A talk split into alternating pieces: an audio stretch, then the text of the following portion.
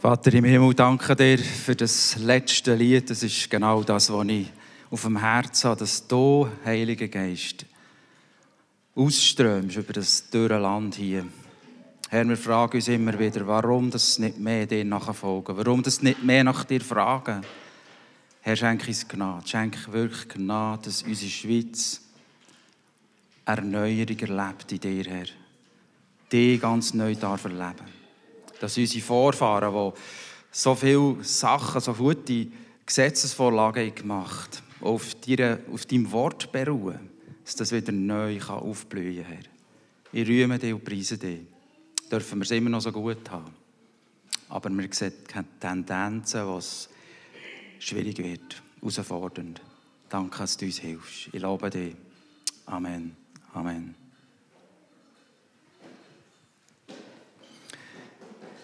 Ja, vielleicht für die, die mich nicht kennen, ich bin nicht irgendwie der Pastor von einer Pfimi irgendwie, wir haben ja Menge. Ich bin einfach Bauer, Landwirt mit Leib und Seele und mit grosser Leidenschaft. Und bin aber auch schon lange in der Leitung von der Pfimi, von der Gesamtpfimi, schon manches Jahr. Und mit der ganzen Familie und mit meiner Frau haben wir schon so viel dürfen erleben mit Gott. Das würde auch ganze Bücher füllen. Und darum bin ich immer wieder so begeistert von unserem Vater im Himmel, der einfach Grossartiges tut, der einfach präsent ist, der eine Realität ist, die wir immer wieder dürfen erleben. Und ich habe auf dem Herz mit euch heute etwas zu teilen, das mich schon noch recht herausgefordert hat. Es ist ein sehr schwieriges Thema. Und ein herausforderndes Thema. Es hat zu tun mit den heutigen Gefahren von unserer Gesellschaft. Und mich beschäftigt das, eben, wie ich schon angetönt habe, im Gebet, warum dass eigentlich so viele oder so wenige Menschen Gott eigentlich nachfolgen. Warum dass so wenige nach dem Gott fragen. Und auf der anderen Seite auch wir Christen, wo stehen wir heute? Was ist mit uns? Was läuft bei uns? Dass so wenige Menschen den Gott erkennen. Ich persönlich, wenn ich alle wieder mal in der Stadt Bern bin, gell, für mich ist das Stadt ist schon ein bisschen herausfordernd, aber meine Frau kommt von der Stadt Bern. Und darum sind wir ab und zu dort. Ich fühle mich so etwas von fremd dort im Fall. Aber nicht, weil es eine Stadt ist, sondern weil ich so viel antreffe, geistlich, wo nicht mehr dort ist, wie es war, vielleicht noch vor 20 Jahren. Wo wir einfach merken, das Land driftet ab. Es kehrt Gott immer mehr den Rücken zu. Und das tut mir so weh. Das tut mir echt weh. Ich halte das manchmal fast nicht aus, wo heute eigentlich unsere Gesellschaft gelandet ist und noch immer weitergeht. Auf der anderen Seite haben wir von unserer Gemeinde eine Vision, dass in jedem Dorf eine Kleingruppe oder sogar eine Kirche entsteht. Aber wir sind noch so weit von dem entfernt. Oder wir beten auch für Erweckung, für das Land. Ich habe eigentlich das Gefühl, wir sind noch nie so weit weg von dem. Aber ich möchte euch jetzt nicht einfach abreißen und sagen, ja, also alles, was wir da machen, das ist Kabis. Ich möchte euch einfach so ein bisschen den Spiegel vorheben, was läuft genau. Und das ist auch nichts Neues. Die Gesellschaften, wo wir heute drin sind, das ist immer eine Wiederholung von Sachen, die schon lange und schon wieder einmal waren. In den Sendschreiben, in der Offenbarung, im 2. und 3. Kapitel, da hat Johannes das aufgeschrieben, hat 7 Gemeinden, kommen dort vor, wo er ihnen sagt, wo das sie stehen. Und eigentlich jede Gemeinde ist irgendwo ein bisschen in einer Schieflage und Gott möchte die Schieflage von diesen Gemeinden beleuchten. Nicht so für zu verurteilen, sondern einfach das zu beleuchten, wo fehlt es bei euch? Wo ist eure Schieflage? Und es gibt eigentlich nur eine Gemeinde, und die ist mausarm. Ich weiss jetzt nicht, wie sie heisst. Und dort hat er fast nur zu rühmen. Das ist noch verrückt. Die sind in einer mausarmen Gesellschaft drin. Und ich habe die Sendschreiben alle wieder mal durchgelesen und es ist mir einfach aufgefallen, dass die 7. Gemeinde, die letzte, Laodicea, am ähnlichsten auch ist, wo wir heute stehen. Und ich möchte das ein bisschen beleuchten. Und was mich vor allem interessant dünkt bei all diesen Gemeinden, ist nicht irgendwie einfach, dass es so passiert, dass sie in Schieflage sind, sondern es hat immer mit der Gesellschaft drumherum zu tun. Was macht Gesellschaft mit einer Gemeinde eigentlich? Und das finde ich noch spannend. Die 7. Gemeinde, die hat ganz ähnliche Probleme, wie wir sie kennen. Aber was der Johannes hat aufgeschrieben hat, das lese ich jetzt vor, das ist steinhart. Und das hat mich sehr, sehr getroffen. Steht dort in Offenbarung 3, 15 bis 17. Ich kenne deine Werke und weiß, dass du weder kalt noch warm bist. Wärst du doch kalt oder warm, nun aber, da du lau bist, weder warm noch kalt, will ich dich ausspeien aus meinem Munde. Du sagst, gemeint, ich bin reich, ich bin wohlhabend und habe nichts nötig und merkst nicht, dass gerade du elend bist, erbärmlich, arm, blind und nackt. Brutale Aussage. Das hat mich mega getroffen und es hat ganz viele Parallelen zu dem, was ich heute sehe, in den Gemeinden allgemein, nicht nur bei uns. Und auch eine Gemeinde, das besteht ja aus dir und mir. Das sind einzelne Leute, und ich bin sicher, auch in Laodicea hat das vielleicht jetzt nicht jeder persönlich ganz genau getroffen. Aber das Gros der Gemeinde war irgendwo der. Weder warm noch alt, das ist brutal, die Aussage. Und warum?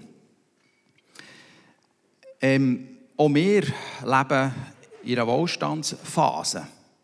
Die ist noch gar nicht so lang, die ist vielleicht gut 50-jährig. Vorher war Kriegsphase. Da hat übrigens ist auch eine Gemeinde, die in einer Kriegsphase lebt. In der Ukraine würde er wahrscheinlich einer Gemeinde ganz etwas anderes sagen. Wir sind in einer Wohlstandsphase und diese Phase, ich weiss nicht, wie lange es die noch andauert. Ich weiss einfach, weltweit sind wir im obersten Level zu finden. Vom Standard her. 1% der Welt lebt so, wie wir leben können. Das heisst, wir haben ein Gesundheitswesen, das wir zwar jetzt vielleicht nicht mehr zahlen können, aber es ist ein enormes hoher Level, ein enorm hoher Standard. Wir haben einen Sozialstaat, bei uns muss niemand Hunger haben. Da wird jedem geholfen, da wird jedem wirklich auf die Beine geholfen, wenn er irgendwo eine Schieflage kommt. Menschenrechte werden eingehalten. Geld, wenn ihr auch ins Gefängnis kommt, heute habt ihr am Morgen 3 Menü, die ihr rauslesen könnt. Ihr habt den Fernseher. Ihr habt alles dort. Das ist eigentlich noch recht schön angenehm. Das gibt es nur bei uns im Fall. Wir haben Minimallöhne. Das ist etwas, was ich als Unternehmer immer wieder eigentlich befürworte. Das gibt es fast nie auf der Welt, Minimallöhne. Hunger, kennen wir das? Ich weiss nicht, ob jemand schon mal Hunger hatte. Es tut richtig weh. Wir haben Häuser, wir haben Wärme, wir haben Energie.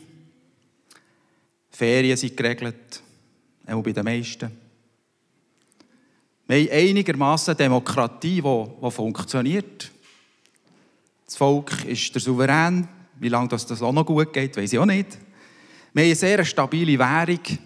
Also uns kann eigentlich fast nichts mehr passieren. Es ist unglaublich, das Privileg, das wir haben. Da ist alles vorhanden, was wir brauchen. Das tönt schon fast ein bisschen himmlisch, oder?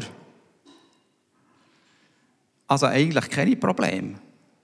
Wirklich.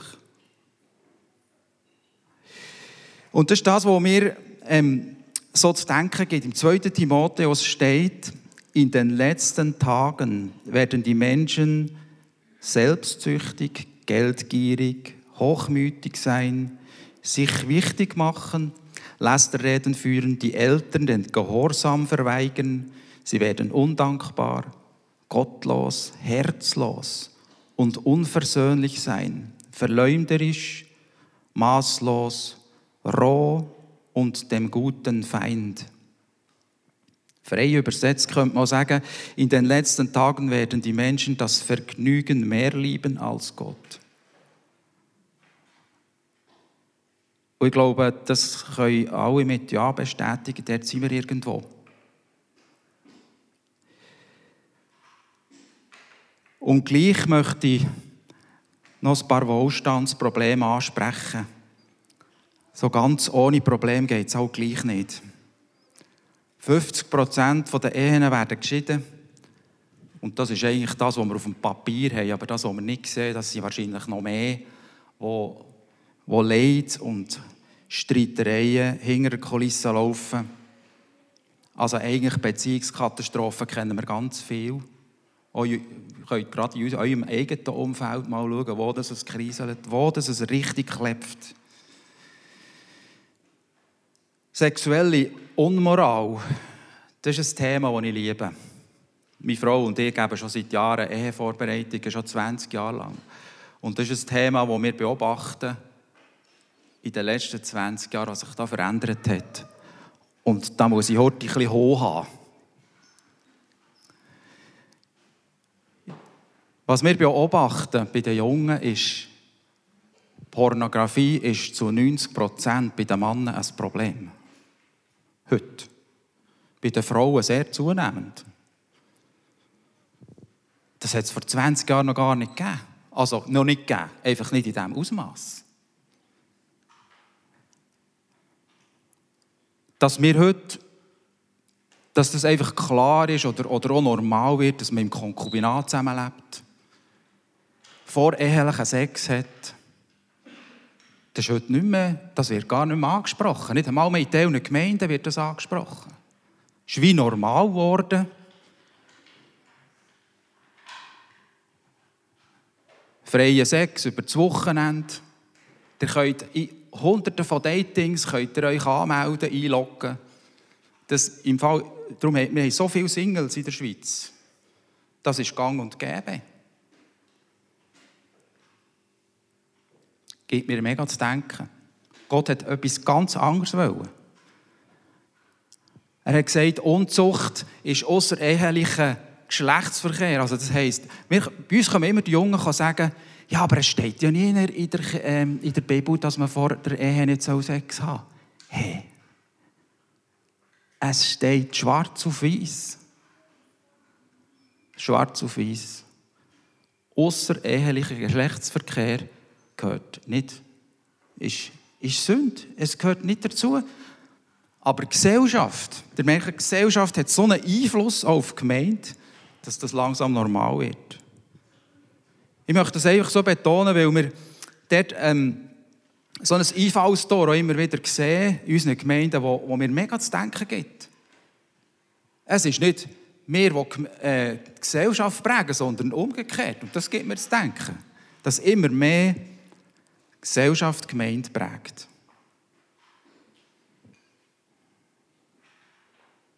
Wohlstandsproblem weiter ist, wir können uns ablenken da mit diesem Kästchen, wo jeder hat, bis zum geht nicht mehr. Ihr könnt jeden Tag schauen, wie viele Stunden ihr Zeit drauf war. Materiell wie kulinarisch, wir haben eigentlich ein sorgenfreies Leben. Wir können alles haben, wir können alles kaufen, was wir wollen. Also nicht ganz alles gewusst, aber dass wir leben können. Wir reden jetzt davon, dass wir ein normales Leben führen können. Das ist eigentlich fast für jedes ganz normal. Das können wir. körperliche und seelische Schmerzen, die kannst du heute ausschalten. Da kannst du ein Tablettchen nehmen, da kannst du ein bisschen Aufheiterer nehmen, du kannst eine Antidepressiva-Tablette nehmen, dann geht es dir eigentlich wieder besser. Gell, ich möchte niemanden hier angreifen, überhaupt nicht. Aber es ist eine Tatsache. Und ich stelle das einfach fest, dass in einer Wohlstandsgesellschaft ganz viel Schmerz ausgeschaltet wird. Man will das nicht. Also wenn ich mal Kopfweh habe und das jemandem sage, nimm doch eine Tablette, heute muss doch niemand mehr Schmerzen haben. Nimm doch einfach eine. Ich denke aber, ja, Schmerz ist auch nicht nur schlecht. Das ist auch ein Warnsignal. Wenn ich Kopfweh habe, dann weiss ich auch, zu wenig geschlafen. Ich sollte irgendwie etwas verändern in meinem Leben.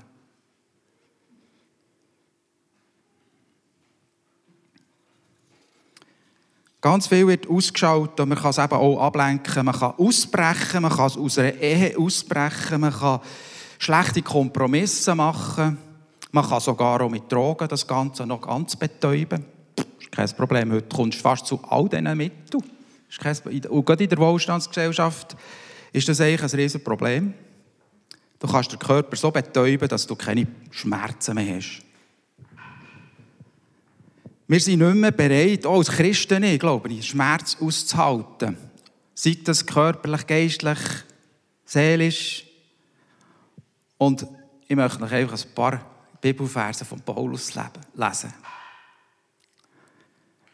Im 1. Korinther 4,11 steht, bis zur Stunde hungern und dürsten wir. Der Paulus und der Apollos sind in der Kiste. Wir sind nackt und werden geschlagen, verfolgt, verleumdet. Abschaum der Welt, Unrat für alle. Weiter hinter 2. Korinther. 3-mal bekam ich Prügelstrafe.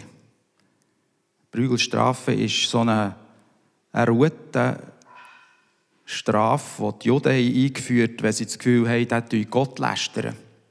Das ist 40-1, das sind 39 Schläge. Das tut recht weh und lang. Einmal gesteinigt, 3-mal erlitt ich Schiffbruch. 1 Tag und 1 Nacht trieb ich auf offener See. Das ist auch nicht lustig. Es gab Mühsal und Plage. Ich ertrug viele durchwachte Nächte, nicht geschlafen. Hunger und Durst, häufiges Fasten. Und das ist nicht das Fasten, das er eingeführt hat, sondern er ist unfreiwillig gefastet. Kälte und Blöße. Also Paulus der hat gewusst, was Schmerz heisst. Und er hat auch gewusst, was das heisst, auszuhalten, den Schmerz.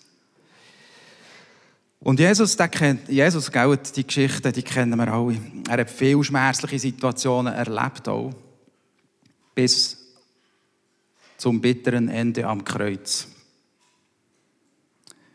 Und ich glaube einfach, Paulus hat viel müssen entbehren, er hat viel Schmerz aller Art müssen aushalten. Und manchmal denke ich, ist das ohne Hintergrund, ist das ohne Grund von unserer Gesellschaft, die in die Gemeinde hineinkommt, dass wir Schmerzen nicht mehr aushalten mögen und durch das eine Gleichgültigkeit entsteht. Unser Wohlstand, jeglicher Schmerz und jedes jegliches Mitgefühl für andere ist so abgestumpft, weil wir selber das gar nicht mehr leben, was das eigentlich heisst, auszuhalten. Könnte das sein, dass das auch ein Grund ist? Oder wir meiden zum Beispiel auch, also das geht mir im Fall auch so. Die Predigt ist übrigens, die redet sehr stark auch zu mir, wahnsinnig. Ist mir gerade einmal wieder passiert, ist jemand noch hergelaufen und wir sind irgendwie auf den Glauben gekommen und ich habe das irgendwie gedacht, Scheiße, am 8. kommt die Krimiserie XY, ich muss jetzt dem nicht noch das Evangelium erzählen. Es tut ein bisschen weh, oder? Das ist wichtiger, die Serie zu schauen, anstatt dem das Evangelium. Hey, so ein birrenweiches Ding, das ist unglaublich, wo wir anfangen stehen, wo ich selber bin gestanden, das macht mir richtig Angst. Wir lenken uns ab mit Filmen, mit irgendetwas, mit 1000 Möglichkeiten, das auch zu meiden, zu verdrängen, uns abzukehren von dem. Gell, ich bin brutal heute Morgen. Weder kalt noch warm beschreibt der geistliche Zustand dieser Gemeinde Laodicea. Die Stadt ist dann zumal, also das kann man alles auch in der römischen Geschichte nachlesen, dann zumal ein wohlhabendes Geschäfts- und Handelszentrum gewesen. Und dieser Wohlstand hat zu einer unglaublichen Trägheit und einer Teilnahmlosigkeit geführt in ihrer Gemeinde. Die Gläubigen, die waren überhaupt nicht mehr heiss gewesen. Und sie überhaupt nicht mehr, sie haben den Heiligen Geist überhaupt nicht mehr gehört. Und was das heisst, das ist sehr tiefgründig. Und vor 2 Wochen waren wir zu Besuch bei jemandem, wo wir schon lange nicht mehr waren. Die waren jahrelang auch kinderlos. Riesenschmerz. Riesenschmerz. Aber die Frau, die ist so heiß. Die ist richtig heiß auf Jesus. Und sie hat euch ein Zeugnis erzählt und das möchte ich euch weitergeben. Sie hat gesagt, irgendwann an einem Wochentag, als sie nicht in die Schule gegeben hat, sie ist Lehrerin, sie hat gesagt, ich will einkaufen auf Solothurn und nehme mein Gottenkind mit. Und hat am Morgen gebetet mit dem Gottenkind im Auto und gesagt, Herr Jesus, wenn du heute etwas parat hast für mich, ich bin bereit, ich mache das, was du sagst. Und dann sind die shoppen, wunderschönen Tag gehabt. Und es ist eigentlich nichts passiert. Bis am Abend um 5 Uhr sind sie noch auf einem Bänkchen gehockt. Und dann ist plötzlich eine fremde Frau gekommen und hat gefragt, wo das Spital sei. Und sie kennt Solothurn eigentlich überhaupt nicht. Und hat gesagt, oh, ich muss schnell auf dem Handy schauen. Sie wissen es auch nicht. Und hat schnell geschaut und gesagt, ah, es ist gerade um die Ecke, da ist eigentlich gar nicht weit. Und hat sie dann gefragt, warum sie da ins Spital müssen. Es war eine iranische Frau, angeblich 19, ist aber in Wirklichkeit 17. Sie müsste den Kopf röntgen, weil der Mann sie geschlagen hat. Und sie hat gesagt, Heiliger Geist, das ist meins, den nehme ich. Und ist mit ihr ins Spital und hat ihr gesagt, oh, aber es geht gar nicht, dass der Mann den schlägt. Und hat ihr sofort ein Haus organisiert, wo ja die geschlagenen Frauen dürfen Unterschlupf nehmen. Und sie konnte dann dorthin können. Sie hat ihr von Gott erzählt, hat ihr eine persische und eine deutsche Bibel geschenkt.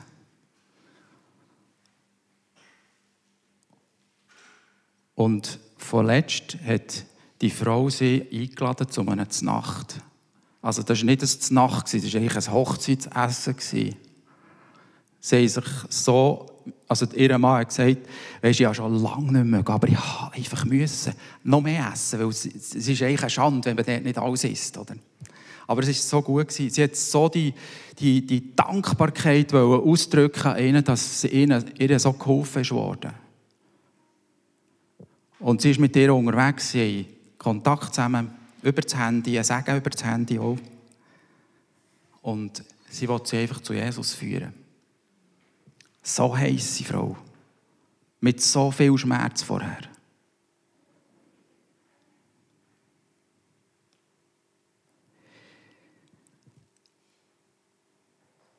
Eine laue Gemeinde oder ein lauer Mensch, kann man auch sagen, ist in der Hingabe an Jesus gleichgültig und nachlässig. Gehen falsche Kompromisse ein, weil immer mehr weltliche Maßstäbe und Verhaltensweisen, die ähnlich werden. Ich weiss nicht, ob vielleicht merkst du irgendwo, wo du das auch spürst. Manchmal behauptest du ja dann auch, du bist ein Christ, aber eigentlich dein geistlicher Zustand ist elend und erbärmlich. Jesus warnt die Gemeinde echt vor Lauheit. Er hat lieber heisse, aber auch lieber kalte, die gar nichts wissen wollen. Aber lauwarm, das geht gar nicht. Er ruft die Gemeinde auf, ihre eigenen Wege zu verlassen, umzukehren, Vergebung anzunehmen. Und er sagt weiter zu dieser Gemeinde. Und jetzt kommt eigentlich das, was mich von Jesus auch wieder so unglaublich einfach Gentleman ist. Er verurteilt die Gemeinde nicht, er sagt einfach, er gibt einen Rat und sagt, darum rate ich dir, kauf Gold von mir, das im Feuer geläutert ist, dass du reich wirst. Also reich sind sie ja, aber innere Reichtum. Und Jesus bezieht sich hier gerade wieder auf ihre Finanzen und ratet ihnen eigentlich, ein himmlisches Konto anzulegen. Etwas, das Ewigkeitswert hat. Gold von mir. Was ist denn das? Und ich glaube, in erster Linie will Gott dein Herz, dein ganzes Leben. Eine Leidenschaft für Gottes Reich. Und das ist das, was eigentlich umgekehrt funktioniert, wie in der Welt. In Matthäus 6,33 ist einer meiner Lieblingsverse. Trachtet zuerst oder vielmehr zuerst nach seinem Reich und seiner Gerechtigkeit, dann wird euch das alles zugegeben werden. Und vorher ist eigentlich beschrieben von all diesen weltlichen Sachen, es geht um Essen und Kleider und so weiter. Das wird dir alles dazugegeben, wenn du aber zuerst im Reich Gottes dienst.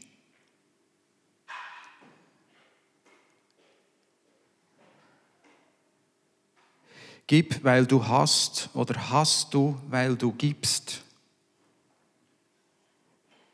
Hier geht es auch vielleicht auch um Finanzen. Viele Christen merken die immer, es ist immer so knapp und es reicht eigentlich nicht. Obwohl eigentlich der Lohn gar nicht so schlecht ist. Aber irgendwie, es reicht einfach irgendwie nicht. Und manchmal frage ich mich, was ist denn los? Und wir haben das in unserer Familie oder in unserer Ehe ganz stark erlebt. Einfach auch was Finanzen anbelangt. Das ist übrigens eines meiner Lieblingsthemen. Finanz und Sex, das hast du schon vor dem Gottesdienst gesagt. Das sind meine Lieblingsthemen. Und das hat ganz, ganz viel mit Macht zu tun, mit heutiger Welt zu tun. Und wie wir uns dort als Christen verhalten sollen. Und wir haben, weil wir geben. Wir haben Geld, weil wir geben. Und nicht, weil du Geld hast. Das geht nicht. Das ist eben ein umgekehrtes Prinzip. Und wir haben das so viel erlebt, weil wir geben, haben wir einen riesen Segen manchmal schon wieder bekommen. Auch materiell, aber nicht nur materiell, sondern auch innerhalb der Familie und so. Einfach unglaubliche Sachen erlebt. Das ist so ein Zeugnis, wo Gott uns sagt, hey, testet mich in dem. Und das wird er machen, das ist ganz klar.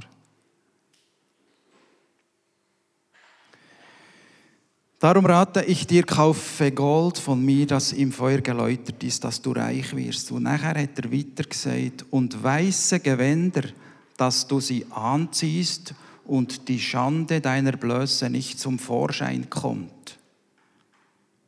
Weiße Kleider anlegen, dass deine Nacktheit nicht vorkommt.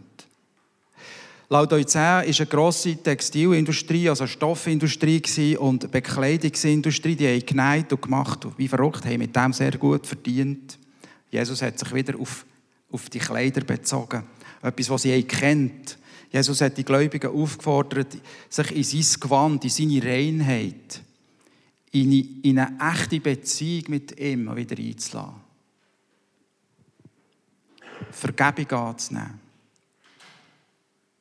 Und weiter haben die Laodizäer eine Salbe gemacht oder eine Tinktur, die sie ja sehr gut verdient haben und sehr berühmt wurden durch die Salbe. Und Gott bezieht sich wieder auf die Salbe. Salbe, dass du auf deine Augen streichst und wieder sehen kannst. Nur Gott kann uns wieder eine klare Sicht geben. Durch seinen Heiligen Geist und sein Wort. Ich möchte einfach noch ein paar praktische Lösungsansätze. Wie gehen wir mit dem um heutzutage?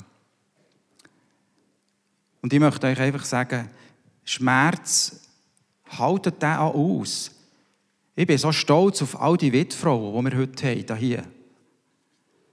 Die haben das wirklich gut gemacht. Also wirklich ganz viele Frauen, die ich merke, die haben jetzt so eine Trauerzeit durchgemacht. Trauert wirklich. Das brauchen wir. Wir brauchen den Schmerz. Den muss man aushalten können.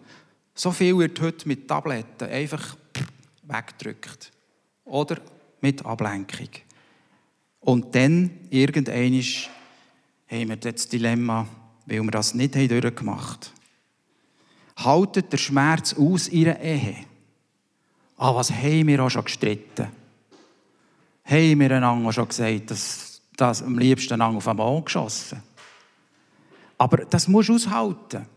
Den Schmerz musst du aushalten. Das geht manchmal Tage, manchmal eine Woche, bis man wieder einander wirklich findet und kann vergeben. Beziehungen, das musst du aushalten, wenn es klebt. Laufen nicht raus. Nachbarschaften. Es gibt so viele Nachbarschaften, die schauen einander, ja, die schiessen aufeinander, also, oder schauen einander nicht mehr an. Haltet das auf und suchen die vergebende Art, einfach auch wieder reinzukommen, zusammen unterwegs zu sein. Wie gesagt, Schmerz ist nicht nur schlecht. Das sind so Warnsignale, wo wir merken, ups, warum ist jetzt da wieder etwas nicht ganz in Ordnung in meiner Ehe? Warum krisastet das? Muss ich etwas ändern? Muss ich etwas angehen? In der Kleingruppe redet über eure Schmerzen, sei es geistlich, sei es seelisch, sei es körperlich. Betet zusammen. Es heisst, wir sollen miteinander die Lasten tragen. Und ich glaube, ganz fest dafür ist die Gemeinde erfunden worden. Die ist nicht nur, dass wir es schön haben hier, sondern dass wir einander die Lasten tragen. Schmerzen miteinander teilen. Trauer zulassen, habe ich schon gesagt. Ich kenne so viele Leute, durch viele Gespräche und auch eben gerade in der Ehevorbereitung. Das ist ja dann nicht nur das junge Paar, das hier vor uns steht, sondern das sind Eltern, das sind Gotten und Götti, die hinterher stehen. Und so viele Traumas, die Leute in jungen Jahren erlebt haben, die nie ausgesprochen wurden. Wo aber irgendwann mit 30 oder 40, 50 werden ausbrechen zu ganz komischen Sachen. Zwänge. Wir haben so viele Leute, die Zwänge haben in unserer Gemeinde. Sprecht es bitte an. Sprecht es bitte an. Wir wollen zusammen beten, wir wollen es zusammentragen. Es ist nicht alles dämonisch einfach vorweg. Es gibt wirklich Sachen, wo du musst 100-mal schauen, habe ich jetzt beschlossen, habe ich jetzt nicht. Wenn du der bist, bitte sag das. Wir wollen zusammenstehen. Wir wollen alles ans Licht bringen. Und was ich euch ganz fest ans Herz lesen will, leset Gottes Wort und lebt das auch, was da drinnen steht. Gell, auch die 10 kannst du sagen, die 10 Gebote haben eingehalten, das ist kein Problem. Aber die Lauheit ist Gott so ein Dorn im Auge. Eigentlich das erste Gebot, du sollst Gott lieben über alles. Das haben sie wie ausblendet. Das ist wie plötzlich nicht mehr da gewesen. Und wenn wir uns einfach auch, wenn wir Gottes Wort lesen, hüten wir uns auch von diesen weltlichen Einflüssen. Lassen wir uns nicht einfach einlullen von solchen Sachen, die einfach so normal werden.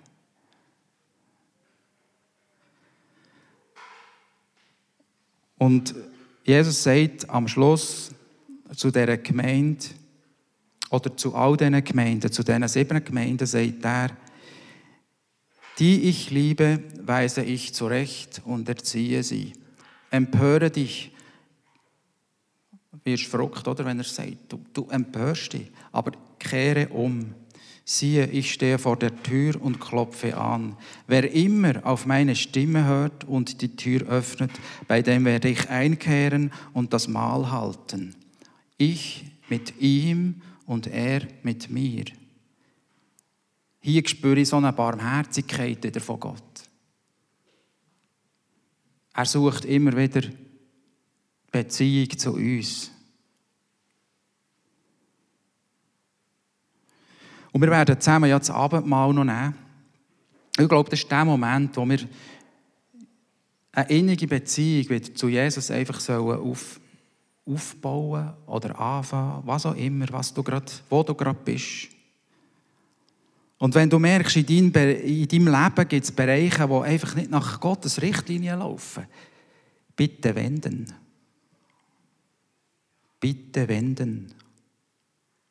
Wenn du weder warm noch kalt bist, Lauheit verwirft Gott. Er späut es aus. Bist lieber kalt. Also nicht, dass ich das jetzt bist lieber heiß. Wirklich, bist lieber heiß. Wenn du ein neues Kleid brauchst, Vergebung, dann komm bitte vor in der Ministry-Zeit während dem Abendmahl.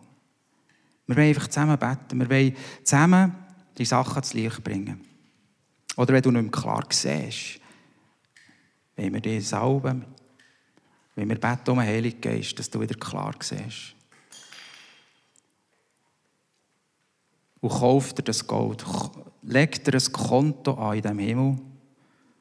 Überleg dir, was in deinem Leben bleibt wirklich hängen bei Gott und was verbrennt einfach. Und ich wünsche mir so sehr, dass unsere Gemeinde so heiß ist, dass das Evangelium frei verkündet werden kann. Was du für eine Gabe hast, du musst nicht Evangelist sein. Du kannst mit jemandem einen Kaffee nehmen, du kannst Seelsorge machen, aber man merkt, du bist feurig für Gott. Und wir wollen wirklich die Erweckung im Emmental. Darum haben wir hier die Gemeinde gegründet. Wir wollen unbedingt das herbeten. Und es braucht mehr, es braucht dich. Jedes Einzelne. Es geht nicht ohne dich. Ich möchte schließen mit diesem Vers noch einmal. Wer immer auf meine Stimme hört und die Tür öffnet, bei dem werde ich einkehren und das Mahl halten. Ich mit ihm und er mit mir.